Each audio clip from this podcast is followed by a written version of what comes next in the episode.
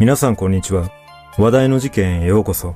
今回取り上げるのは、川崎トンネル内女性刺殺事件です。この事件は、神奈川県川崎市にあるトンネル内で、女性が何者かにより刃物で刺殺された事件です。事件後、有力な目撃情報もなかったことで、迷宮入りも噂され、長年未解決のままとなっていましたが、事件から10年後、警察に届いた1枚のハガキにより、事件は急展開を迎えました。事件を大きく動かした1枚のハガキとは一体どのようなものだったのか。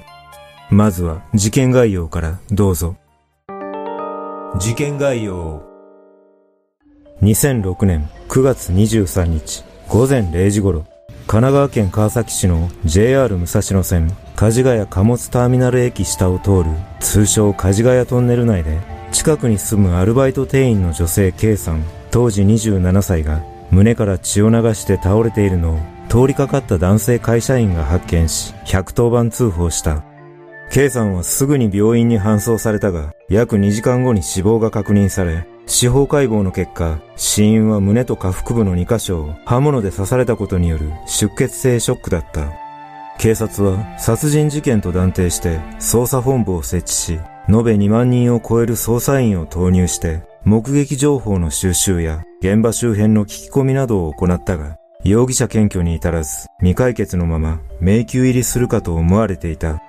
ところが、事件から10年近くが経過しようとした2016年1月、警察のもとに事件の話がしたいと、K さん視察事件への関与をほのめかす内容が綴られた一通のハガキが届いた。差出人は、この事件の半年後に現場近くで発生した殺人未遂事件で、懲役10年の判決を受けて服役中だった男 S、当時26歳で、捜査員は S が服役中の刑務所に出向き、事情を聞いたところ、供述内容と K さんの遺体の状況などに矛盾点がなく、現場周辺に設置されていた防犯カメラに S の車の映像が記録されていたなどから容疑が固まり、2017年10月10日、S を殺人容疑で逮捕した。こうして長年未解決だった事件は急展開で解決に向かったが、S の犯行動機が明らかになるにつれ、世間に大きな衝撃と恐怖を与えることとなった。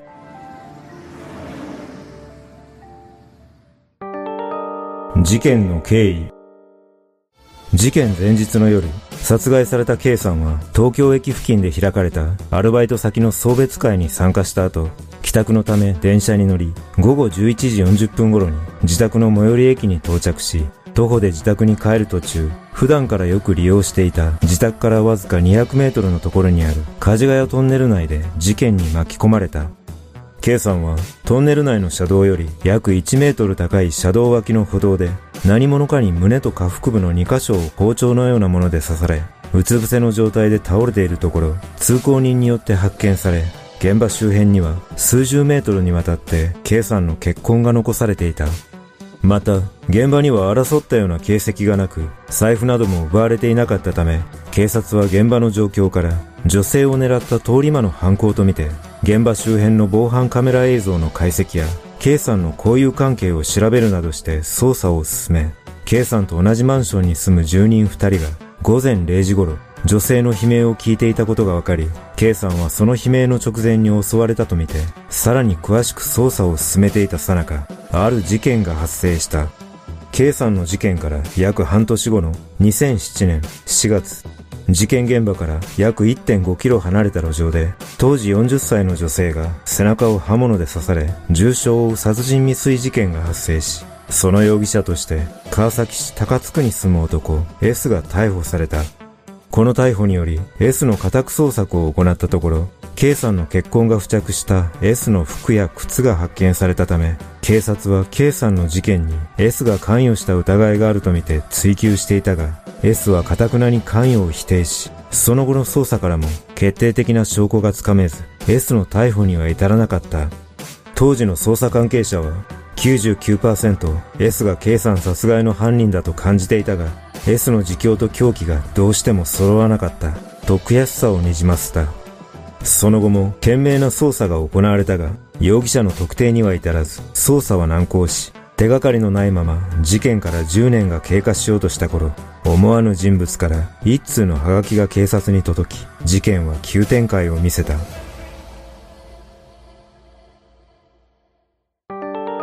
一通のハガキ2016年1月、捜査本部のある警察署に、栃木県内の刑務所で服役していた S から、一通のハガキが届いた。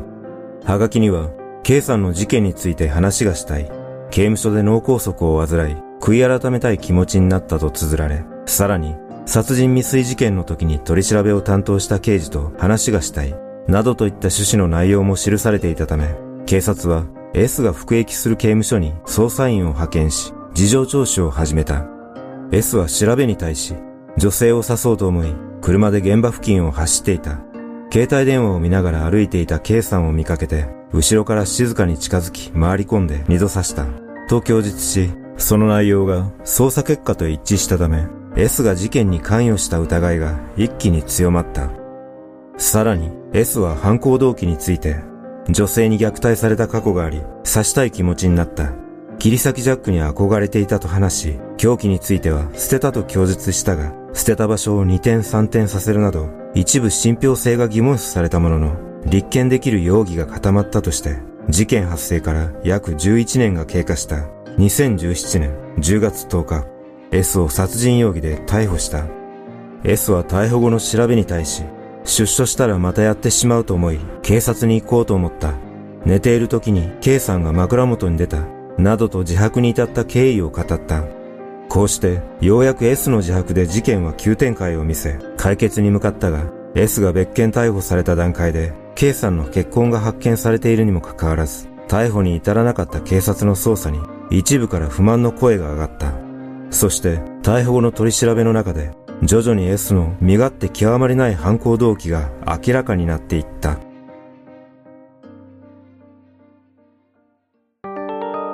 身勝手な動機。逮捕された S は妻と子供二人の4人家族で近所に住む住人からは特に変わった様子はなかったとの証言があったがその後の調べで別の一面を持っていたことが明らかになった。もともと S は女性の苦しむ表情や普段と異なる顔を見るのが好きだったといい、2002年頃から売春宿で性行為を行っては、相手の女性の首を絞めて失神させ、その売上金を盗むことを繰り返してきたとされ、失神させた女性の苦しむ表情を見ることでストレスを発散していたという。そんな S が通り魔にエスカレートするきっかけとなったのは、たまたまテレビで見た切り裂きジャックに影響を受け、女性の死ぬ時の苦しむ顔を見たいという欲求に駆られていったことだった。こうして S は事件を起こす3ヶ月前の2006年6月頃から包丁を持って車やバイクで川崎市内を徘徊しては女性を物色し、好みの女性がいれば殺害して死ぬ間際の苦しむ顔を見ようと考えながら女性の胸を触るなどのわいせつ行為を繰り返し殺人にまでは及んでいなかったがついにその殺人願望が現実化することになった。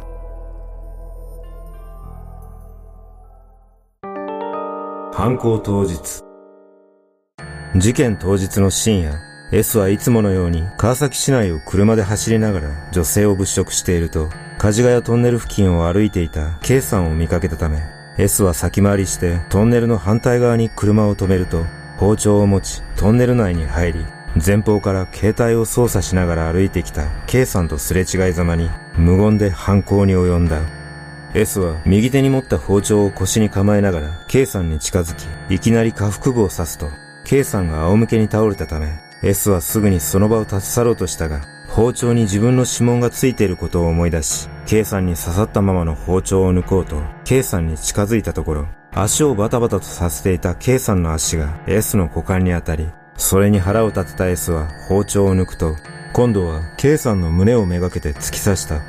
その後、再び K さんの体から包丁を抜くと、すぐさま車に乗ってその場から逃走し、自宅に戻ると、包丁についた血を洗い流し、自分しか使わない引き出しの奥に隠した。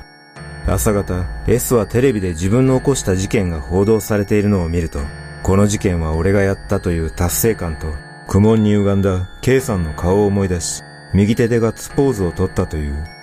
そして S は何事もなかったように前日から子供を連れて実家に帰省していた妻らを迎えに行き普段通りの日常生活に戻っていた。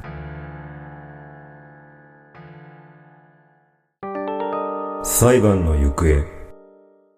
2019年11月19日横浜地裁で初公判が開かれ、S は腹部を刺した行為については殺意がなかったと述べ、弁護側も殺意はなく犯行に計画性はなかったと殺意や計画性を否定して量刑を考慮するよう求めた。また S の精神鑑定を担当した医師は罪悪感を覚える能力や欲求不満への耐性が低い点などから人格障害と診断し、事件前からわいせつ行為を繰り返していたことなどから性思考障害も認定した上で M さんに対する殺傷行為はわいせつ行為と殺傷行為との対比の中で選択されたもので性欲が関連していると考えるのが自然だと述べた。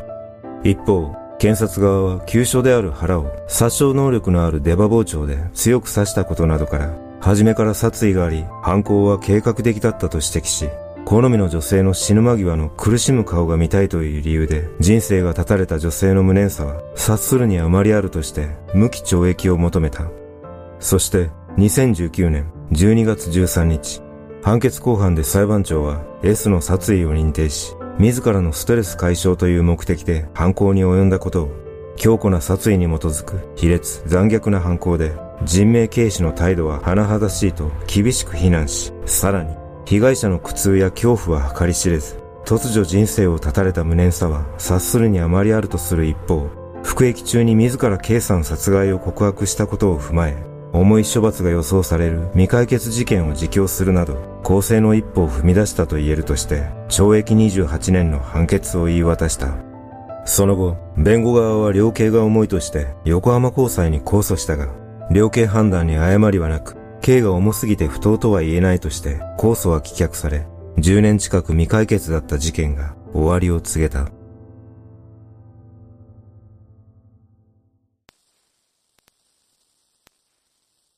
この事件で自ら犯行を自白した S は別件で懲役10年の判決が下され服役していましたが、実は警察にハガキを出した時期は出所間近だったとされています。S は犯行を自白した理由について、刑務所で脳梗塞を患い、悔い改めたい気持ちになったと、犯行に対する反省を述べていますが、一転して裁判では殺意を否認するなど、往生際の悪い一面を見せているため、自白したきっかけは何か別の理由が隠されているような気がします。少しオカルト的にはなりますが、S が寝ている時に K さんが枕元に出たと語っているため、自白した理由は毎晩のように霊的な恐怖に怯えていたことなのかもしれません。そして私がこの事件で気になったことは S が語った犯行動機の一つに女性に虐待された過去があり刺したい気持ちになったというものです。これについての情報がないのでわかりませんが、女性に対する何かしらのコンプレックスが形成されたことがやはり事件の引き金になっているような気がします。ただ、不思議なことに S には妻がおり、子供までいたため、女性全般に対するものではなく、何かしらの特徴が一致した女性にだけ牙を向くサイコパスだったのかもしれません。S は自ら犯行を繰り返してしまう可能性を恐れていたことから、K さんだけでなく、実は他にも自白していない余罪があるのではないでしょうか。皆さんはこの事件をどのように感じたでしょうか